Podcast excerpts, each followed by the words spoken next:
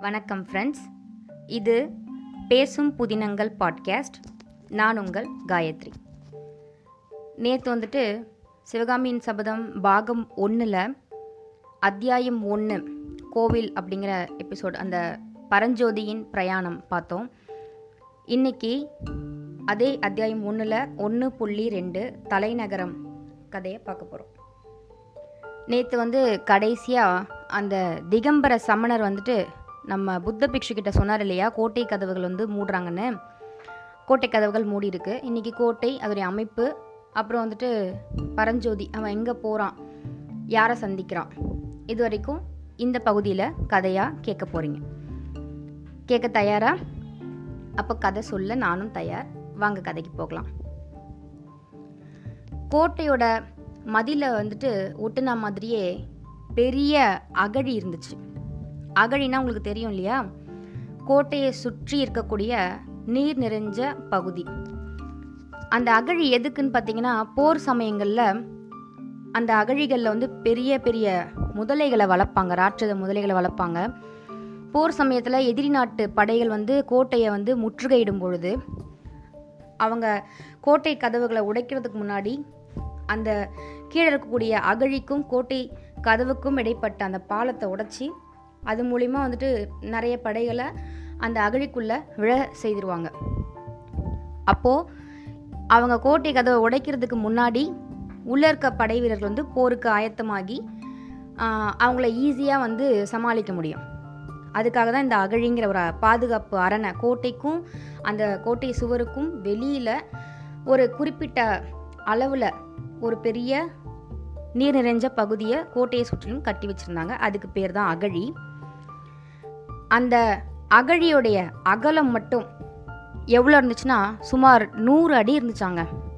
அப்படியே கீழே குனிஞ்சு பார்த்தீங்கன்னா பெரிய கிடுகிடுகிடு பள்ளம் தான். அடியில் வந்துட்டு ஒரே கலர் டார்க் கலரில் தண்ணி.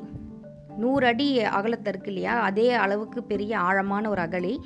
அதில் நிறைய இருண்ட தண்ணி மட்டும் தான் இருக்குது நம்ம பிரயாணிங்க வந்த அந்த ராஜபாதை இருக்கு இல்லையா? அது வந்து அகழிக்கு பக்கத்தில் வந்ததும் ரெண்டாக பிரிஞ்சு ஒன்று வலதுபுறமாகவும் இன்னொன்று இடதுபுறமாகவும் கோட்டை மதிலை சுற்றி அப்படியே அந்த அகழிக்கரை பக்கமாக போகுது.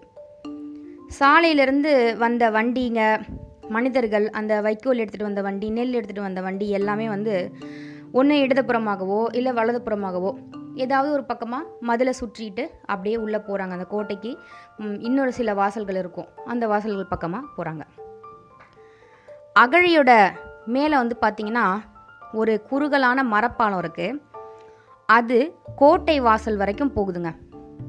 அங்கே புத்த பிக்ஷு பரஞ்சோதிக்கு வந்து சைகை காமிக்கிறார். என் பின்னாலேயே வா அப்படின்னு சொல்லி சைகை காமிக்கிறார். கண்ணால் காமிச்சிட்டு அந்த பாலத்துக்கு மேலே நடந்து போகிறாரு பரஞ்சோதியும் அவரை பின்தொடர்ந்து அப்படியே போகிறான் அப்போ பரஞ்சோதி கேட்குறான் இது என்ன இவ்வளோ சின்ன பாலமாக இருக்குது கோட்டைக்குள்ளே வந்துட்டு மற்ற வண்டி வாகனங்கள்லாம் போகிறதுனா எப்படி போகும்? ரொம்ப சின்ன பாலமாக இருக்கே அப்படின்னு கேட்குறான் அதுக்கு வந்து நம்ம புத்த பிக்ஷு சொல்கிறாரு இந்த வாசல் வழியாக போக முடியாது. வடக்கு வாசல்லையும் கிழக்கு வாசல்லையும் இதை விட பெரிய பெரிய பாலங்கள் இருக்குது அங்கே யானைங்க கூட போகலாம் அந்த அளவுக்கு பெரிய பெரிய வழியும் வாசலும் இருக்குது அப்படின்னு சொல்லிட்டு அந்த இடத்த தாண்டி போயிட்டுருக்காரு. பாலத்தை தாண்டி கோட்டை வாசலுக்கு பக்கத்தில் ரெண்டு பேரும் வந்துட்டாங்க. அங்கே ஒரு சேமக்கலம் கட்டி தொங்கிட்டு இருக்கு பக்கத்தில் வந்துட்டு ஒரு பெரிய கட்டையும் இருக்குது கட்டையை எடுத்து அந்த சேமக்கலத்தில் வந்துட்டு ஒரு தட்டு தட்டுறாரு நம்ம சன்னியாசி. இவர் தட்டின சத்தம் கேட்டு மேலேருந்து குரல் கேட்குது யாரங்க? அப்படின்னு குரல் கேட்குது கோட்டை வாசலுக்கு மேலே வந்துட்டு அந்த மேல் மாடம் இருக்கும். அந்த மாடத்துலேருந்து ஒருத்தன் வந்து எட்டி பார்க்குறான் அது வந்து ஒரு நல்ல பொழுது சாஞ்ச நேரம் இருட்டிடுச்சு. ஸோ மேலே இருக்கவங்களுடைய முகம் கீழே இருக்கவங்களுக்கு தெரியல. ஆனால் குரலை வந்து நம்ம புத்த பிக்ஷு கேட்ச் பண்ணிட்டாரு. மருதப்பா நான் தான் அப்படின்னு இந்த புத்த பிக்ஷு சொல்கிறாரு உடனே மேலே இருந்தவன் புரிஞ்சுக்கிறான். குரலை கேட்டதும் இவர் யாருன்னு புரிஞ்சுட்டு எட்டி பார்த்தவன் நீங்களா? இதோ வந்துட்டு அடிகளே அப்படின்னு சொல்லிட்டு கீழே வரான். கீழே வந்ததும் பார்த்தீங்கன்னா கொஞ்ச நேரத்துக்குலாம் கோட்டை கதவுடைய தாள் வந்துட்டு உள்ளே இருக்க அந்த கோட்டை கதவுடைய தாள் திறக்கக்கூடிய சத்தம் கேட்குது ஆனால் கதவு வந்து முழுமையாக திறக்கப்படல. சின்னதாக ஒரு ஒரே ஒரு மனுஷர் மட்டும் உள்ளே போகக்கூடிய அளவுக்கு ஒரு துவாரத்தை ஏற்படுத்துகிறாங்க அந்த புத்த சந்நியாசி அந்த துவாரத்துக்கு வழியாக போயிட்டு அப்படியே உள்ள கோட்டைக்கு உள்ளே போகிறாரு கூடவே வந்து பரஞ்சோதியும் கையை பிடிச்சி உள்ளே கூட்டிகிட்டு போகிறாரு மறுபடியும் வந்து கதவோட துவாரத்தை வந்து அடைச்சிடுறாங்க. பரஞ்சோதி உள்ளே போனதும் அப்படியே அந்த நகரத்துடைய சுற்றி இருக்கக்கூடிய அமை அமைப்பை அப்படியே பார்வையாலே அளக்குறான். பார்த்ததும் அவனுக்கு செம்ம ஆச்சரியம். எங்கே பார்த்தாலும் அப்படியே பிரகாசமாக ஒரே தீபங்கள் நகரமே ஒரே ஒளிமயமாக காணப்படுது. இந்த ஆயிரத்தில் ஒருவன் படத்தில் அந்த பாட்டு அந்த சீன் வரும்போது ஒரு ஃப்ளாஷ்பேக் சீன் வரும் இல்லையா? அந்த மாதிரி அப்படியே நகரம் முழுக்க ஒளி தீபங்களாலேயே அப்படியே பிரகாசமாக அப்படியே ஒளி பிழம்புத்தனமாக பார்க்க அவ்வளோ ரம்யமாக இருக்குது அந்த மாலை நேர பொழுது. ஆயிரக்கணக்கான மனுஷங்க அவங்க பேசக்கூடிய சத்தங்கள் வந்து அப்படியே கல் கல் கல் கல் கல் கல்னு அப்படியே கேட்டுகிட்டே இருக்குது அதை பார்த்ததும் பரஞ்சோதி வந்துட்டு இது வரைக்கும் இவ்வளோ பெரிய நகரத்தை அவன் பார்த்ததே கிடையாது. அதனால் அப்படியே பார்த்தது பார்த்தபடி பிரமிச்சு போய் நிற்கிறான் இந்த ஒரு பழமொழி சொல்லுவாங்கள்ல பட்டிக்காட்டான் வந்து மிட்டாய் கடையை வெறிச்சு பார்த்த மாதிரின்னு. அந்த மாதிரி அவ்வளோ அந்த கூட்டத்தையும் ஜனத்திரளையும் அந்த மாலை நேரத்து வெளிச்சத்தையும் அப்படி ஆச்சரியமாக பார்க்குறான் ஆனால் இது வந்து புத்த சந்நியாசிக்கு வந்து ரொம்ப ஒன்றும் பெரிய விசேஷமாக தெரியல. ஏன்னா புத்த சம சன்னியாசி கேட்குறாரு கதவை திறந்த காவலனை பார்த்து என்ன மருதப்பா நகரத்தில் ஏன் கலகலப்பே குறைவாக இருக்குது கோட்டை கதவு வேலை இவ்வளோ சீக்கிரமாக சாத்திட்டீங்க? ஏதாவது விசேஷம் இருக்கா? அப்படின்னு கேட்குறாரு நல்லா தெரியலிங்க சுவாமி. இன்னைக்கு காலையிலேருந்தே நகரம் ஒரே கோலாகலமாக தான் இருந்துச்சு. அவர் சொல்லி கூட முடிக்கல. அதுக்குள்ளே புத்த பிக்ஷுக்கு ஆர்வம் தாங்க முடியல. குறுக்க வந்து கேள்வி கேட்குறாரு கோலாகலமாக இருந்துச்சா? கோலாகலத்துக்கு காரணம் என்ன? இப்போ கோலாகலத்துக்கு என்ன குறை வந்துருச்சு? அப்படின்னு கேட்குறாரு ஆனால் நம்ம காவலன் சொல்கிறாரு உங்களுக்கு தெரியாததா? நீங்களே முக்காலம் உணர்ந்த சாமி தானே? சிவகாமி அம்மை இருக்காங்க இல்லையா? அவங்களுடைய நடனம் இன்னைக்கு சக்கரவர்த்தியோட சபையில் அரங்கேறதா இருந்துச்சு. அதனால தான் ஜனங்களுக்கு அவ்வளோ கொண்டாட்டம். எந்த சிவகாமி அம்மை? அந்த சன்னியாசி கேட்குறாரு எந்த சிவகாமி அம்மை அப்படி தெரியாத மாதிரி வேணும்னே போட்டு வாங்குறாரு. ஆனால் நம்ம காவலனும் அசரில். வேறு யார்? ஆயின சிற்பி இருக்கார் இல்லையா? அவருடைய மகள் சிவகாமி தான். இவ்வளோ நேரம் பேச்சை கவனிக்காத நம்ம பரஞ்சோதி வேடிக்கை பார்த்துட்டு இருந்தான் இல்லையா?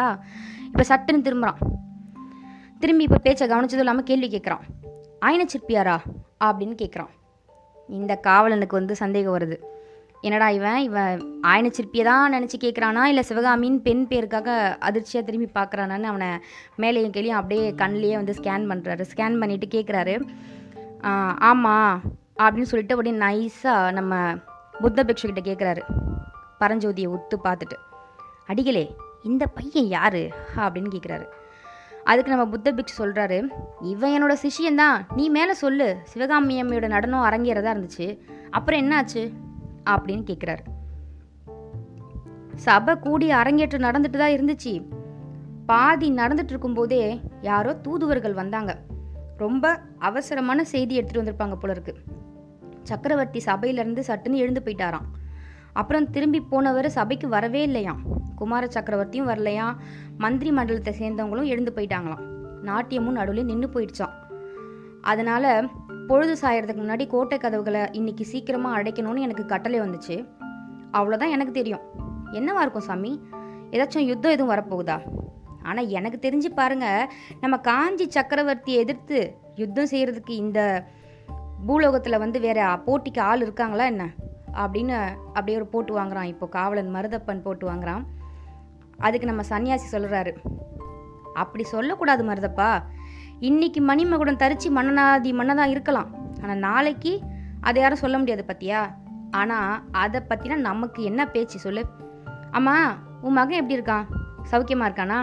அப்படின்னு சன்னியாசி கேட்குறாரு எல்லாம் உங்கள் கிருபசாமி சௌக்கியமாக இருக்கான் அப்படின்னு நம்ம மருதப்பன் சொல்கிறாரு ஏன்னா மருதப்பனுக்கு வந்துட்டு ஒரு மகன் இருந்தான். அவன் வந்து ஒரு முறை பாம்பு தீண்டி ரொம்ப மரணப்படுக்கையில் ரொம்ப நோய்வாயில் இருந்தப்போ இந்த நாகநந்தி அப்படிங்கிற இந்த புத்த பிக்ஷு தான் வந்துட்டு அவனை காப்பாற்றியிருப்பார் அதனால் இவர் மேலே அவருக்கு வந்துட்டு ரொம்ப பெரிய மரியாதை விஸ்வாசம் அதை இப்போ அவர் நினைவுபடுத்தி பேச்சு மாற்றினதும் மருதப்பர் வந்து தன் மகனை பற்றி விசாரித்த சந்தோஷத்தில் நல்லா இருக்கான் சௌக்கியமாக இருக்கான்னு சொல்லிட்டு பேச்சை கடந்துட்டு அங்கேருந்து போயிடுறாரு. அவர்கிட்ட மருதப்பன் வந்துட்டு அவ்வளோ பக்தியோடு இருக்கிறதுக்கு அதுதான் காரணம். பேசிட்டு போயிடுறாரு. எல்லாம் முடிஞ்சிட்டு நம்ம புத்த பிக்ஷு சொல்கிறாரு எல்லாம் அந்த புத்தருடைய கருணைப்பா அப்படின்னு சொல்லிட்டு அவருக்கு நன்றி சொல்லி அனுப்பிடுறாங்க. இவனும் பரஞ்சோதியும் நம்ம புத்த பிக்ஷுவும் மேலே நடந்து போகிறாங்க அப்போ பரஞ்சோதி கேட்குறான் அடிகளே கோட்டையோட கதவை சாத்திட்டாங்க. கட்டளை வந்து சொல்லியிருக்காங்க. சீக்கிரமாக இன்றைக்கி கதவை சாத்தணும்னு சட் கட்டளை சொல்லி கதவை சாத்தியிருக்காங்க. அப்புறம் எப்படி உங்களை மட்டும் காவலன் வந்து உள்ளே விட்டான்? அப்படின்னு பரஞ்சோதி கேட்குறான். அதுக்கு வந்து புத்த பிக்ஷு சொல்கிறாரு எல்லாம் இந்த காவி துணியோட மகிமை தான் அப்படிங்கிறாரு.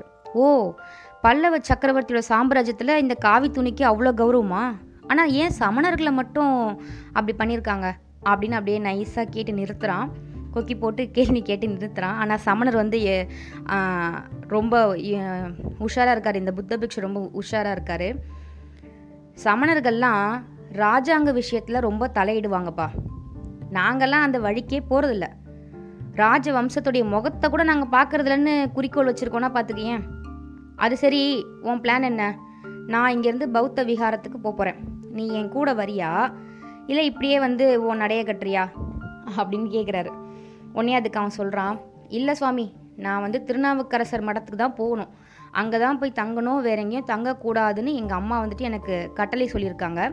அதனால் நான் வேற எங்கேயும் போக முடியாது அப்படின்னு சொல்கிறான் அதுக்கு வந்துட்டு அப்படியா? அப்போனா இந்த இடத்துல வந்துட்டு நீ நானும் பிரிய வேண்டியது இருக்கும். அப்படின்னு ஒன்று வெட்டு ஒன்று துண்டு ரெண்டுன்னு நம்ம சன்னியாசியும் சொல்லிடுறாரு. சொல்லிட்டு இங்கேருந்து நீ கிளம்பு நான் புத்த விகாரத்துக்கு போகிறேங்கிறாரு உடனே இவன் கேட்குறான் இவனுக்கு போக வழி தெரியல. அப்புறம் இவன் கேட்குறான் இங்கேருந்து திருநாவர் திருநாவுக்கரசர் மடத்துக்கு எப்படி போகணும் அப்படின்னு கேட்குறான் அதுக்கு நம்ம புத்த பிக்ஷு சொல்கிறாரு இங்கேருந்து ஏகாம்பரேஸ்வரர் கோயிலுக்கு போகணும் அப்படின்னு கேளு. அதுக்கு பக்கத்தில் இருக்கு பாரு. அதோ பாரு அந்த கோயில் விமானத்தை அப்படின்னு ஒரு இடத்த கை காட்டுறாரு. பரஞ்சோதியும் பார்க்குறான் அங்கே பார்த்தீங்கன்னா ரொம்ப தூரத்துக்கும் ரொம்ப தூரம். ஆனால் அது வரைக்கும் முழுக்க நகரத்தில் இருக்கிறது ஃபுல்லாக விமானம் தான் ஏன்னா இந்த வரலாறு நடந்த காலத்தில் பார்த்தீங்கன்னா அதாவது ஏறக்குறைய இந்த சிவகாமி சபதம் எழுதப்பட்ட வருஷம் வந்து ஆயிரத்தி தொள்ளாயிரத்தி நாற்பத்தி ஆறு. ஆனால் ஒரு ஆயிரத்தி முந்நூற்றி இருபது ஆண்டுகளுக்கும் முன்னாடி தமிழகத்தில் கோயில்களுடைய முன் வாசல் கோபுரங்கள் வந்து இப்போ இருக்க மாதிரி கிடையாது. உயர உயரமாக கிடையாது. கோயில் கர்ப்ப கிரகத்துக்கும் மேலே தான் விமானங்களை வந்து அமைக்கிறது வழக்கமாக இருந்துச்சு. இதெல்லாம் வந்துட்டு அவ்வளோ உயரமாகவும் இருந்ததில்லை. அதுவும் இல்லாமல் குறிப்பாக சொல்லணும்னா சிவன் கோயில் விமானம் சமண பள்ளிகளுடைய விமானம் அரண்மனை விமானம் எல்லாமே வந்துட்டு ஏறக்குறைய ஒரே மாதிரி இருக்கும். எங்கே பார்த்தாலும் ஒரே விமானமயம்தான். அதனால் பரஞ்சோதி என்ன பண்ணுறான் அவர் அவர் காட்டின திசையை பார்த்துட்டு கடுப்பாயிடுறான். நீங்கள் எதை சொல்கிறீங்க பார்க்குற இடமெல்லாம் ஒரே வந்து விமானமாக தான் இருக்கே அப்படிங்கிறான்.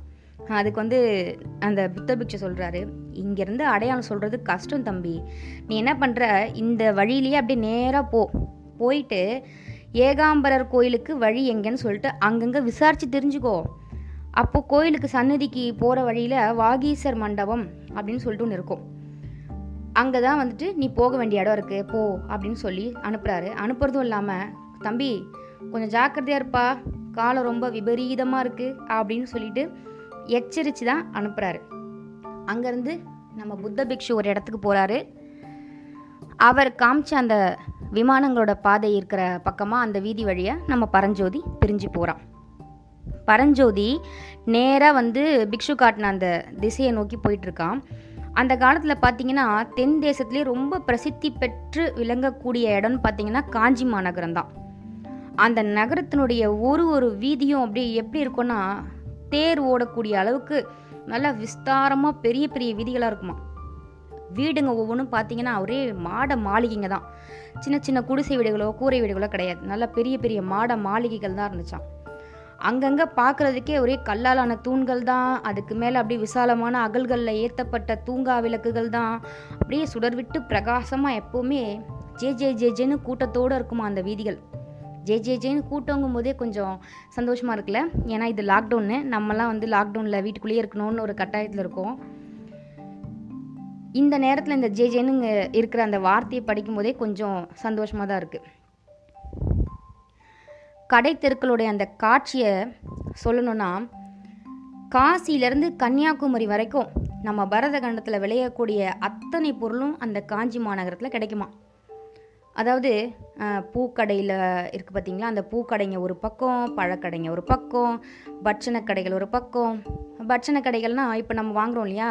தனியாக நொறுக்கு தீனி மட்டும் ஸ்நாக்ஸ் மட்டும் வாங்குறோம் இல்லையா? அந்த மாதிரி பேக்கரி மாதிரியான கடைகள். பட்சண கடைகள் ஒரு பக்கம் தானிய கடைகள் ஒரு பக்கம் முத்து ரத்தினங்கள்லாம் விற்கக்கூடிய வியாபாரிகளுடைய தங்க நகைக்கடைகள் ஒரு பக்கம்.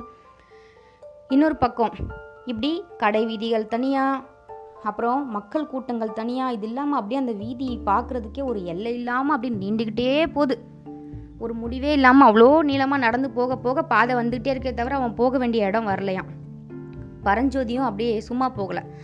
அப்படியே ஒவ்வொன்றுத்தையும் ஆச்சரியமாக வியப்பாக பார்த்துட்டே போகிறான் அந்த வீதியோட காட்சியெல்லாம் பார்த்து அப்படியே பிரமிச்சு போகிறான் அங்கங்கே வந்துட்டு ஜனங்க கூட்ட கூட்டமாக நின்று எல்லாரும் எதையோ பேசிகிட்டு இருக்காங்க. என்ன பேசிகிட்டு இருக்காங்கன்னா சிவகாமி அம்மையினுடைய நடன அரங்கேற்றம் நடந்துச்சு இல்லையா? அது இன்னைக்கு நின்று போயிடுச்சு இல்லையா பாதியிலேயே? அதை பற்றியும் கோட்டை கதவுகளை இன்னைக்கு வந்து அதிசயமாக சீக்கிரமாக சாத்த சொல்லி கட்டளை வந்திருக்கான். அதை பற்றியும் அந்த ரெண்டை பற்றியும் அப்படியே மக்கள் வந்து அவங்களுக்கு தெரிஞ்ச விஷயங்களை அரசல் புரசலாக அப்படியே ஒருத்தர் காது மாற்றி ஒருத்தர் பேசிக்கிட்டே கும்பல் கும்பலாக அங்கங்கே பேசிகிட்டு இருக்காங்க அவன் ஒரு பக்கம் நம்ம பரஞ்சோதி ஒரு பக்கம் இது எல்லாத்தையும் வேடிக்கை பார்த்துட்டே போனாலும் இவங்க பேசுகிற விஷயங்களையும் காது கொடுத்து அப்படியே கவனிச்சிக்கிட்டே போகிறான் அந்த கொஞ்ச நேரத்துக்குலாம் என்ன ஆகுதுன்னா அவன் வந்து போன பாதையிலேருந்து அந்த ஏகாம்பரேஸ்வரர் கோயில் இருக்கு இல்லையா அது எங்கே இருக்குன்னு சொல்லிட்டு அப்படியே போகிற வழியில் ஒரு ஒருத்தர்கிட்டையும் கேட்டுக்கிட்டே போகிறான் அவன் போய் கேட்க கேட்க நடந்து போக போக ஒரு ஒருத்தரும் என்ன சொல்கிறாங்க அந்த புத்த பிக்ஷு கை காட்டின மாதிரியே அதோ தெரியுது பார் அந்த கோபுரம் இருக்கு இல்லையா அந்த வாகனம் அதுக்கு பக்கத்தில் அதுக்கு பக்கத்தில் அனுப்புகிறாங்க அவனும் வந்துட்டு தோ கிலோமீட்டர் தோ கிலோமீட்டர்னு சொல்கிற மாதிரி நடந்து போயிட்டே இருக்கான். ஆனால் ஒரு ஒரு ஒரு வழியும் அவன் கண்டுபிடிச்சி போயிட்டே இருக்கானே தவிர புதிய புதிய சாலைகள் வரதே தவிர அந்த கோயிலை கண்டுபிடிச்ச வழியே காணோம். இப்படியே அவன் வீதியில் வளம் வந்துட்டு இருக்கும்போது திடீர்னு வேற ஒரு பெரிய வீதி அடையிறான். அந்த இடத்துல வந்து ஒரே கூச்சலும் குழப்பமாக இருக்குது என்னடா இது ஒரே கூச்சல் குழப்பமாக இருக்கே? இப்போ நம்ம என்ன பண்ணுறது ஜனங்களாம் நாலா பக்கமாக செதறி ஓடிட்டு இருக்காங்க. அவனும் அப்படியே ஸ்டன்னாகி நிற்கிறான் கோயில் யானைக்கு மதம் பிடிச்சிருச்சு. ஓடுங்க ஓடுங்க ஓடுங்கன்னு கத்திக்கிட்டே ஓடுறாங்க. குழந்தைங்க ஒரு பக்கம் வீறிட்டு சத்தம் போட்டு கத்துறாங்க பெண்கள் ஒரு பக்கம் அலறிட்டு வீட்டு கதவை சாத்துறாங்க. ஒரு ஒரு பெண்களும் அவங்க வீட்டு கதவை மூடுறது இல்லாமல் அந்த குதிரைங்கள்லாம் கணக்கிது சத்தம் போடுது ஒரே கதவுங்கள்லாம் தடால் தடால்னு சாத்துறாங்க எல்லாரும். மாடுங்கள்லாம் மா மான்னு கத்திட்டு அந்த கட்டை வண்டிங்கெல்லாம் கட கட கட கட கட கட கடன்னு உருண்டு.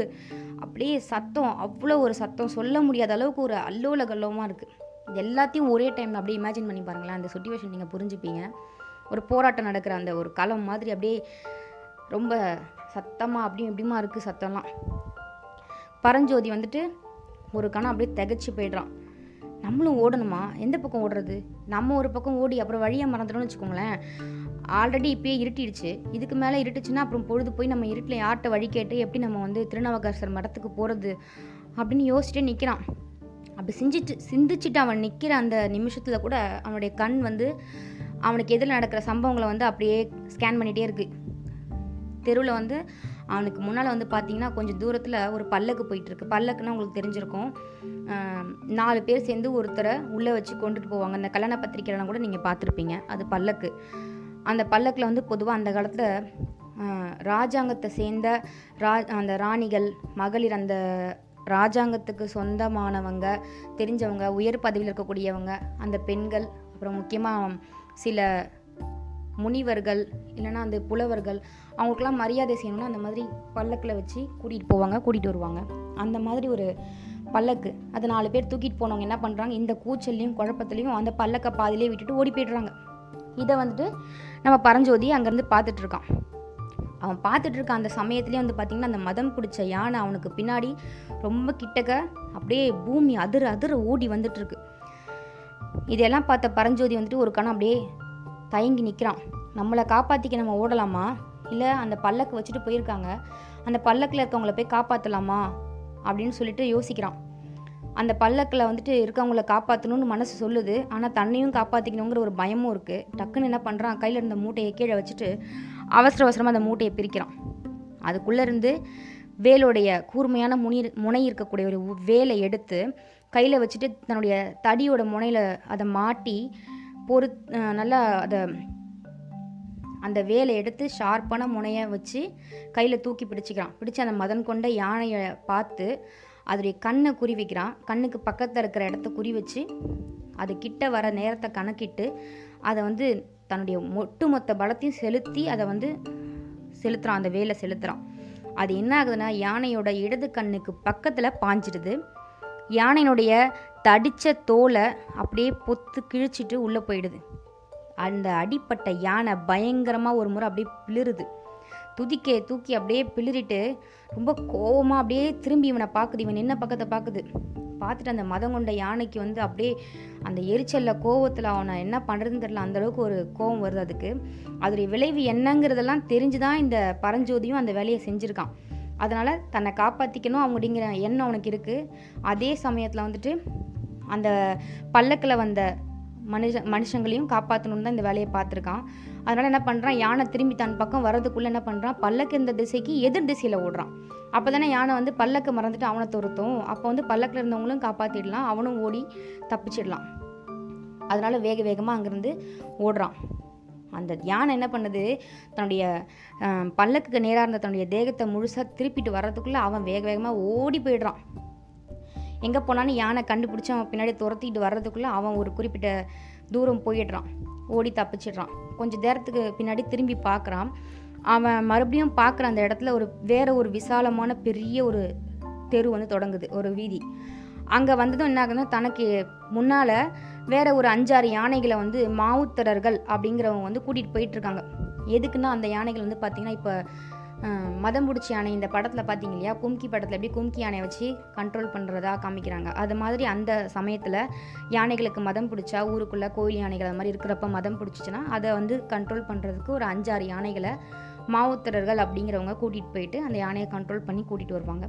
அதுக்காக கூட்டிகிட்டு போகிறாங்க அதை பார்த்ததும் இவன் அப்பா அப்படின்னு ஓடுறத ஸ்டாப் பண்ணிவிட்டு கொஞ்சம் மெதுவாக நடக்க ஆரம்பிக்கிறான். பரஞ்சோதிக்கு அப்போ தான் வந்து தன்னுடைய உடம்பு இருக்கக்கூடிய நிலை தன்னுடைய தேகம் எப்படி இருக்குது அப்படிங்கிறதே புரியுது. அப்படியே நெஞ்சு கூடு படபட படபட படபடன்னு அடிச்சுக்கிட்டு இருக்கு. உடம்பெல்லாம் வேர்வையால் சொட்ட சொட்ட நனைஞ்சு போயிருக்கு. ஏற்கனவே நாளெல்லாம் நடந்து நடந்து பரஞ்சோதி ரொம்ப களைச்சி போயிருந்தான். நடுவில் வந்து ஓய்வெடுக்கவும் இல்லை. நம்ம புத்த பிக்ஷு அதுக்கு அவகாசமும் கொடுக்காம எழுந்து நடக்க ஆரம்பிச்சிட்டார். அதனால் அவனும் வேறு வழி இல்லாமல் நடக்க ஆரம்பிச்சிட்டான். இப்போ ஓய்வே இல்லாமல் அந்த பல்லக்கில் இருந்தவங்கள காப்பாற்றுறதுக்காக அவன் ஓடினதால இன்னும் ரொம்ப களைப்பாயிட்டான். காலெல்லாம் தளர்ந்து போச்சு. அப்படியே வந்து உள்ளத்தில் இருக்க அந்த மனசில் இருந்த பயமும் அந்த படபடப்பும் தப்பிக்கணுமே அப்படிங்கிற அந்த நடுக்கமும் சேர்ந்து அவன் உடம்பெல்லாம் நடுங்குது. அப்படியே கொஞ்சம் உட்காந்து ரெஸ்ட் எடுக்கலாமா அப்படின்னு நினைக்கிறான். மேலானால் நடக்கவே முடியல. அப்படியே அந்த தெருவினுடைய ஒரு ஓரத்தில் ஒரு சுமைத்தாங்கி கல் இருக்குது அந்த கல் மேலே போய் உட்காந்துக்கிறான் வானத்தில் வந்துட்டு அப்படியே இரவு ஆயிடுச்சு. நட்சத்திரங்கள்லாம் மின்னுது. ஒரு பூரண சந்திரன் முழு மதியம் அப்படியே அங்கே பிரகாசமாக இருக்குது அதை அப்படியே பார்த்துட்டு உட்காந்துடுறான் அந்த மதில் கல் மேலே. அப்படியே இளந்தென்றல் மெல்லமாக வந்து அப்படியே வருடுது அவனை. அப்படியே களைச்சி போயிருந்த அவனுடைய அந்த தேகத்து மீது வீசி அப்படியே அவனை ரிலாக்ஸ் பண்ணுது. நல்லா சில்லுன்னு காத்தடிக்கும். அவன் ஓடி வந்து மூச்சு படபடக்க தேக நடுங்க உட்காந்து அவனுக்கு ரொம்ப இலைப்பாறை நல்லாயிருக்கு அந்த உடம்போட களைப்பு நீங்கள் நீங்கள் அப்படியே மனசு கொஞ்சமாக சிந்திக்க தொடங்குது. அப்போ தான் அந்த பல்லக்கில் இருந்தது யாருன்னு யோசிக்கிறான். அந்த பல்லக்கில் இருந்தவங்கள வந்து ஓரளவுக்கு பார்க்குறான் ஓடுறதுக்கு முன்னாடி.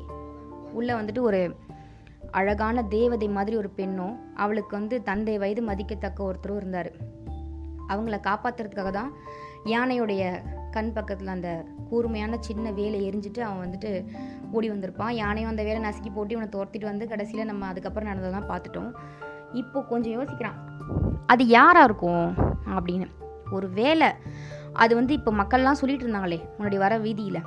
சிவகாமி அம்மை அவங்க நடனம் வந்து பாதியில் அரங்கேற்று நின்றுச்சு அப்படின்னு. ஒரு வேளை இது அவங்களா இருக்குமோ? அவங்களா இருந்தா? அப்போது அந்த கூட இருந்த மனிதர் வந்து அவங்க அப்பாவாக இருக்கணும். அவங்க அப்பா ஆயினச்சிருப்பி அடடே இவரை தானே நம்ம தேடி வந்தோம் அப்படிங்கிற மாதிரி ஒரு பெரிய ஆஸ்வாசம் அவனுக்கு ஏற்படுது. அந்த ஆஸ்வாசம் ஏற்பட்ட உடனே அவனுக்கு வந்து இதுக்கு மேலே ஓடணும் நடக்கணுங்கிற எண்ணமே இல்லை. அப்படியே அவனையும் மீறி அவன் மனசு ரிலாக்ஸ் ஆகிடுது யாரை வந்து சந்திக்கணும்னு நினச்சானோ அவரை வந்து சந்திக்க வேண்டிய நேரம் வந்துருச்சு. சந்திக்கவும் ஆயிடுச்சு. அவங்களுக்கு ஒரு உதவியும் பண்ணியாச்சு. அதனால் இனி அவங்கள நேரில் சந்தித்தாலும் அவங்களோட நட்பை வளர்த்துக்கிறது ஈஸிங்கிற ஒரு உணர்வு வந்ததுமே அவனுடைய பயண கலைப்பும் அந்த உடம்புடைய அசதியும் சேர்ந்து அவனையும் மீறி நித்ரா தேவி அப்படியே அவனுடைய கண்களை மூடி அவனை தூக்கத்துக்கு இழுத்துட்டு போயிடுறாங்க. இதோட தலைநகரம்ங்கிற இந்த அத்தியாயம் முடியுது. அடுத்த அத்தியாயத்தை அடுத்த பகுதியில் பார்க்கலாம். நன்றி.